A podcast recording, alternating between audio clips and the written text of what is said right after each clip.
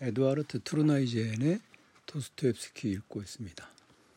오늘은 챕터 3 도스토옙스키의 관점 지난번에도 제가 지적했듯이 이 책을 쓴 사람은 신학자입니다. 신학자이다 보니까 아주 쉽게 섣불리 신이라고 하는 그 지점으로 갑니다. 저는 이 책을 읽으면서 아, 너무 쉽게 신으로 간다 하는 생각을 했고 또 그렇게 쉽게 신으로 가는 것이 도스토옙스키가 가지고 있는 특징일 수도 있어요.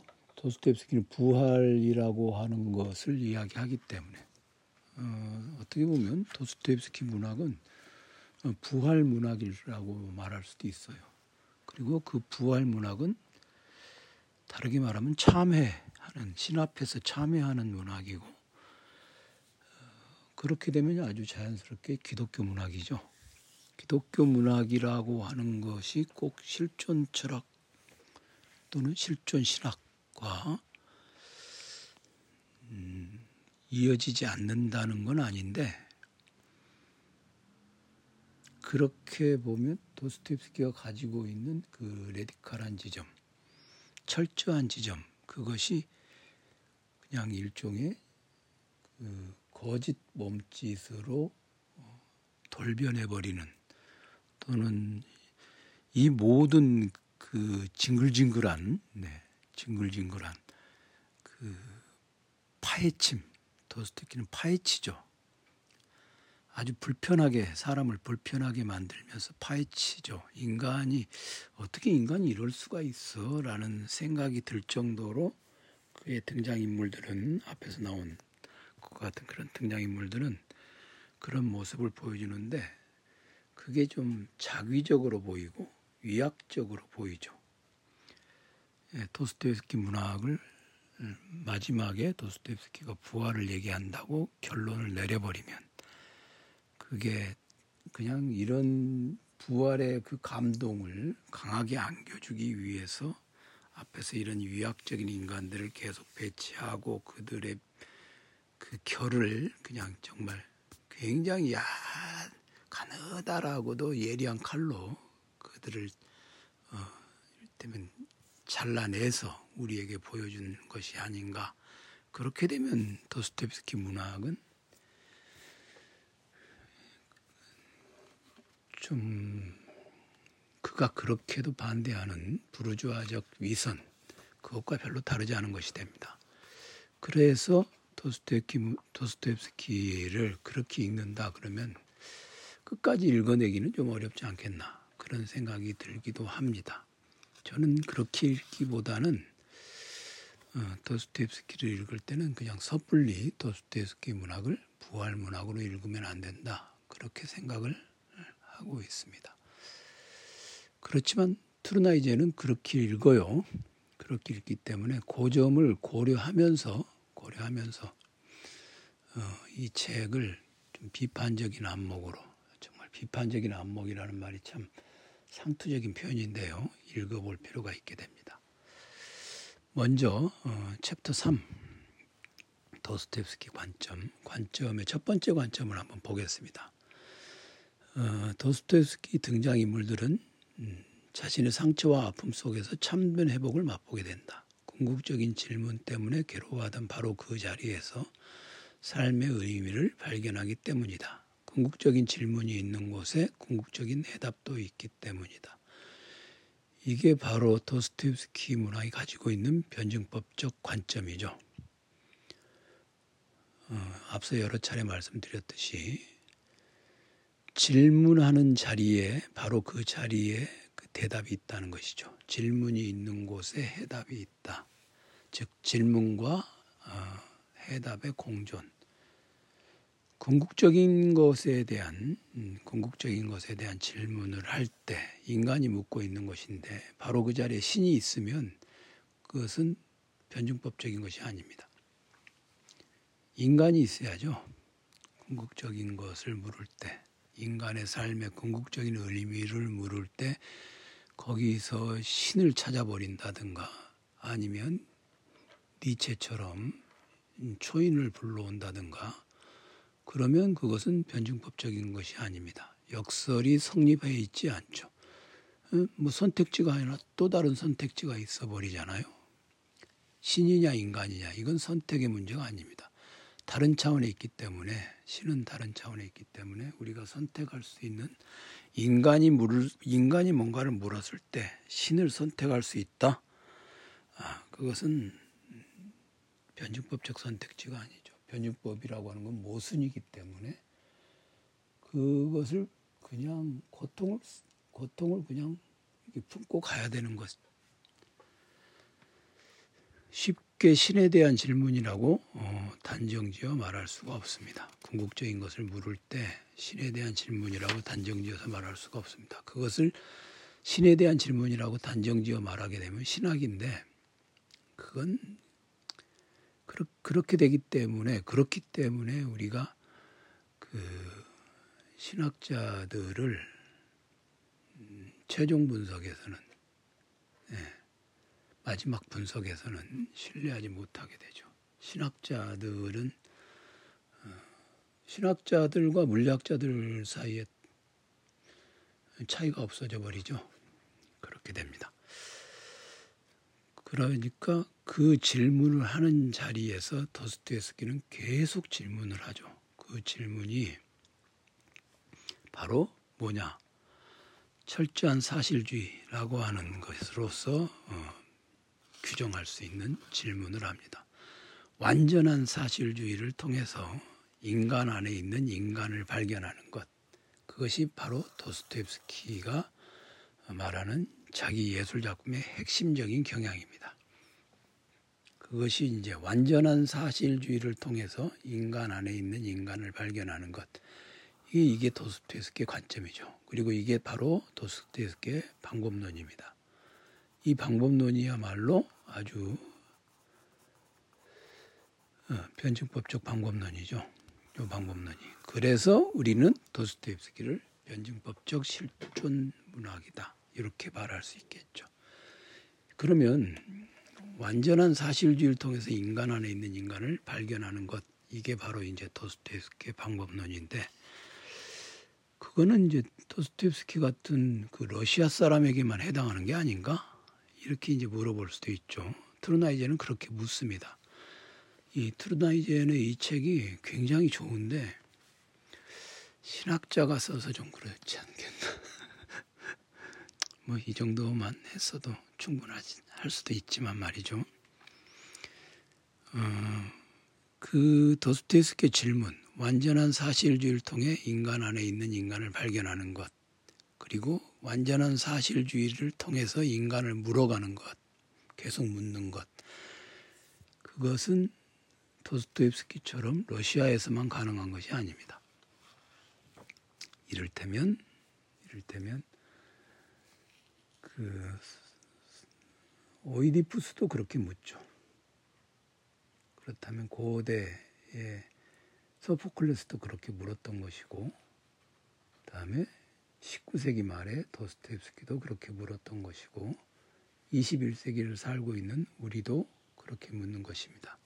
그렇다면, 그렇다면, 이 도스토옙스키의 변증법적 방법론, 즉 완전한 사실주의를 통해 인간 안에 있는 인간을 발견한다 하는 것, 하는 것 이것이야말로 문학이 가지고 있는 또는 실존 문학이 가지고 있는 또는 실존 신학이 가지고 있는 궁극적인 보편성의 지점이 되겠습니다.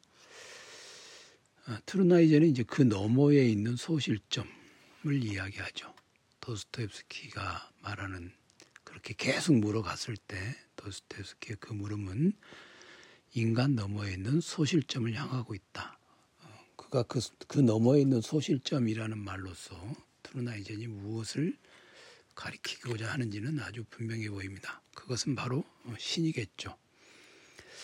그리고 그것을 투르나이젠은 초월적 형이상학이라고 말하는데 저는 이 점에서 조금 투르나이젠이 초월적 형이상학이라고 하는 말을 투르나이젠이 이제 어, 신학이라고 생각을 할 테고 그것이 바로 기독교에서 말하는 하느님이라고 하느님에 대한 탐구 그렇게 연결을 시킨다고 봅니다. 그런데 저는 형이상학 연구자로서 형이상학이 반드시 신에 대한 질문이냐 그것에는 그렇게 찬성하지 않습니다. 형이상학은 신에 대한 질문이 아니라 그냥 완성되지 않는 궁극적인 것 또는 우리가 가서 닿을 수 없는 궁극적인 것에 대한 물음 그렇게 말해도 되거든요. 따라서 그 소실점에 반드시 신을 위치시킬 필요는 없다. 그렇게 봅니다. 도스토옙스키의 이 이런 지점들이 헤르만 헤세와 같은 사람들 그런 사람들이 쓴 이른바 교양 소설 여기서 트루나이제는 이제 발달 소설이다 이렇게 얘기를 하는데 Entwicklungsroman이라는 말을 쓰는데요. 여기에 이제 다른 용어로는 이제 Bildungsroman 즉 교양 소설이다 이렇게 얘기를 하죠. 근데 그런 교양 소설들은 궁극의 지점에 가면 고요하게 자기 자신 안에서 침잠하는 그런 인간을 우리에게 제시해 줍니다. 이를테면 이제 헤르만 헤세, 유리알 유희 같은 작품들에 나타나는 것이 바로 그런 것들이죠. 현대에 살고 있는 우리가 음, 읽을 수 있는 가장 그 잘 완성된 교양 소설은 헤르만 헤세, 유리알 유이 그럴 겁니다. 저, 저 역시 유리알 유이 굉장히 좋아합니다. 음, 유리알 유이 좋아합니다. 그리고 그것이 보여주는 그 고요한 침잠의 세계, 네, 스토아적 스토아적 고요함이랄까요? 그거 굉장히 좋아합니다. 그런데 그런데 도스토옙스키 소설은 그런 Bildungsroman과는 전혀 다른 결말을 가지고 있죠. Bildungsroman과는 아주 전혀 다른 결말, 즉 마지막까지도 인간을 깨 부셔버립니다. 그것이 이제 도스토옙스키가 가지고 있는 파괴력이고 레디칼이죠. 그런 까닭이 Bildungsroman은 헤르만 헤세의 유리알 유희와 같은 그런 Bildungsroman들은 교양 소설 또는 Entwicklungsroman 발달 소설 이런 작품들은 어, 실존 문학이 될 수 없습니다. 앞서 얘기했던 것처럼 도스토옙스키의 결말이 또는 그 소실점이 트루나이젠이 지적하는 것처럼 신을 지향하고 있다. 그렇다면 도스토옙스키의 문학 역시 도스토옙스키 문학 역시 실존 문학은 아닙니다. 그냥 러시아판 도야 소설, 교양 소설, 발달 소설일 뿐입니다. 그렇게 해석할 여지도 있죠. 그렇게 중간이 좀 중간에 등장하는 인간들이 그 헤르만 헤세의 작품들보다는 좀 참혹하긴 하지만 결말이 신이라면 그건 역시 어, 발달 소설과 다르지 않습니다. 음, 도스토, 도스토옙스키에서 도스토옙스키에서 그래서 이제 트루나이제는 트루나이제는 그런 도이치 소설에서 많이 발견될 수 있는 그 도이치 문학의 전통에서 명성이 자자한 발달 소설을 비난하면서도 비난하면서도 도스토옙스키 작품 맨 마지막에 구원이 신의 손에서 오고 있다는 희망 이것이 있다는 얘기를 하면서 구별된다고 말하는데 제가 보기에는 전혀 구별되지 않습니다. 그렇게 되면 도스토옙스키 인물들은 투나이젠이 지적하는 것처럼 자신의 물음에 대한 대답을 찾지 못한 채 완전히 허물어지고 부서진 상태로 모조리 파헤쳐지고 파헤쳐지고 뒤 흔들린 상태로 인생의 문제와 마주 서 있다. 모두가 죽음을 눈앞에 둔 것 같은 상황이다. 그리고 그의 작품에는 위대한 모습으로 죽어가는 사람들이 있다. 이거 맞습니다. 그런데 이 사람들이 마지막에 하느님의 손에서 구원을 얻는다. 그래버리면요. 도스토옙스키 작품은 부활 문학이 되는 거예요. 그리고 도이치 문학 전통에서 빛나는 그런 어, 빌둥스 로만하고 어, 다르지 않은 그런 작품이 되죠. 여기에서 트루자이젠이 도스토옙스키 문학에 대한 좀 처절한 분석을 끝까지 못 해내지 않았나 그렇게 생각해 볼 수 있습니다. 그 다음 도스토옙스키 문학에서 한 가지 더 이게 뚜렷하게 짚어봐야 되는 지점은 어, 니체라면 그것을 귀족의 도덕이라고 불렀을 만한 것들에 대한 경멸 그리고 아주 냉혹한 음, 비판입니다. 그게 뭐냐? 유럽의 정신 문화를 정신적으로 선도해 나가던 부르주아 계층의 눈앞에 거울을 들이댔다. 이른바 선량한 상류 사회의 부패와 거짓과 불안이 도스토옙스키의 소설에서 적나라하게 드러난다. 이걸 지적하고 있어요. 아주 딱 잘 꼬집어서 내놓은 지적이죠. 바로 이런 것들을 이제 니체는 귀족의 도덕이다. 그런 식으로 얘기를 하죠. 귀족의 도덕이다. 그런데 한 가지 더 어, 도스토옙스키가 그 지적하고 있는 건 뭐냐면 이제 니체는 그걸 노예의 도덕이라고 그랬죠 사회주의에 대해서. 근데 이제 도스토옙스키도 그걸 지적하고 개혁적이고 진보적인 부르주아 사회주의의 근간을 이루고 있는 거대한 신성 모독을 비판합니다. 바로 이제 그게 이제 도스토옙스키 이제 내일 말씀드릴 그제 4장에서 종교와 교회를 겨냥하는 그 허튼 수작을 부리고 있다는 거죠. 종교와 교회가. 그리고 부르주아 사회주의도 부르주아적 사회주의도 레디칼하지 못하게 개혁적이고 진보적인 부르주아 사회주의의 그것도 도스토옙스키에서 굉장히 그 비난을 받고 있는 지점입니다. 예, 부르주아 사회주의는 근본적으로 모든 현세적인 것에서 초월적인 세계를 세계의 흔적을 지워버리고 속세적인 것에서 탈속적인 것을 지워 없애버리려 한다. 즉 현실 속에서 어, 지상 천국을 만들려고 하는 그런 시도이겠죠. 그런 시도를 도스토옙스키가 비난하고 있는 것은 틀림없는 사실입니다. 그렇다고 해서 도스토옙스키가 섣불리 어, 신을 끄집어 오지는 않죠. 섣불리 신을 끄집어 드린다. 그러면 바로 그것이야말로 어, 기독교적 사회주의죠. 기독교적 사회주의도 아주 말랑말랑한 신적인 구원이라고 하는 당의정을 우리 눈앞에서 흔들어대고 있는 것과 마찬가지거든요. 부르주아 사회주의하고 다르지 않죠. 오히려 도스텝스키가 시도하고 있는 것은 아주 그 세기 말이라고 하는 이 상황 속에서 근원으로 내려간 인간 영혼을 뒤흔드는 근본적인 고통의 경험 그런 것들이 아닐까 싶습니다. 이 도스, 도스토옙스키 생물 연대를 보면 1821년에 태어나서 1881년에 죽었습니다. 딱 60살을 살고 갔죠. 그게 참 오늘날 지금 21세기 우리는 60살 살면 안타깝다 생각하지만 불과 20년만, 20년 전만 해도 제가 40살 어, 무렵인만 해도 65세면 충분히 살았다라고 하는 것이 한국 사회에서 일반적인 그런 합의에 있었, 합의가 있었습니다. 그래서 저도 한때는 그렇게 생각을 했었죠. 앞으로 한 20년 동안 이 40살 무렵에는 이제 뭐 그동안 제가 삶에 삶에서 뭔가 시도했던 것들 그런 것들이 다 이제 무너져 버렸고 전혀 다른 종류의 삶을 살아야 할 만한 그런 절박한 뭐 절박하기보단 뭐 굶어 죽지는 않았으니까 절박하지는 않았는데 어쨌든 제가 그 20대부터 한 20년 동안 시도했던 삶의 행로들이 완전히 이제 그 뭐, 음, 비껴나가 버린 제 인생에서 다시는 돌아올 것 같지 않, 생길 것 같지 않은 그런 시도로 이제 그쳐버렸죠. 그때 저는 그런 생각을 한 적이 있거든요.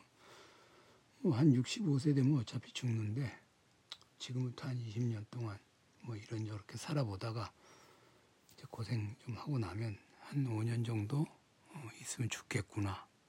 뭐 20년 정도 뭐 지금까지 20살에서 40살까지 산 만큼 살면 되겠지. 그보다는 더 어, 고생하지는 않겠지. 그런 생각을 했었거든요.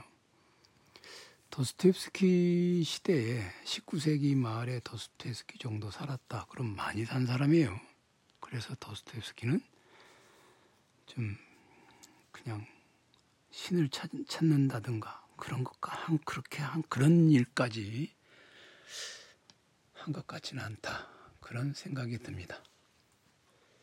오늘 도스토옙스키 3장 관점, 도스토옙스키의 관점 이것은 일단 어, 트루나이젠의 관점, 트루나이젠의 그런 논변을 좀 제쳐놓고 저 나름대로 이것에 근거해서 그리고 제가 예전에 도스토옙스키를 읽으면서 가졌던 그런 생각을 바탕으로 정리를 해보자면 다시 정리를 하면 어, 도스토옙스키는 트루나이젠도 인용하고 있듯이 완전한 사실주의를 통해 인간 안에 있는 인간을 발견하는 것을 목표로 삼았습니다. 그리고 이렇게 발견하는 것은 도스토옙스키가 단순히 러시아인이기 때문에 그러했던 것도 아니요. 이것이야말로 이것이야말로 모든 실존적 문학에서 인간 실존을 물어가는 문학에서는 보편적인 방법론이고 태도라고 할 수 있겠죠. 그리고 그것은 신을 찾지 않는다라는 의미에서 영원히 가닿을 수 없는 어떤 초월적인 것을 향해 인간이 나아간다는 점에서는 초월적 형이상학의 태도라고 어, 말할 수도 있을 것입니다. 그리고 이것이 결국 그 자리에서 그렇게 인간이 이제 첫, 완전히 철저하게 부수어지는 인간의 자리에서 대답을 찾는다라는 점에서는 모순의 공존이라고 하는 변증법적 실존 문학의 그런 방법론이라고 말할 수도 있겠죠. 그리고 그 인간은 결국 고요함에 이를 수 없기 때문에 어, 도이치 문학의 전통에서 우리가 찾아볼 수 있는 Entwicklungsroman 또는 Bildungsroman과 같은 그런 것과는 아주 근본적으로 다른 차원에 놓여 있는 그런 작품이다. 그렇게 말할 수 있겠습니다.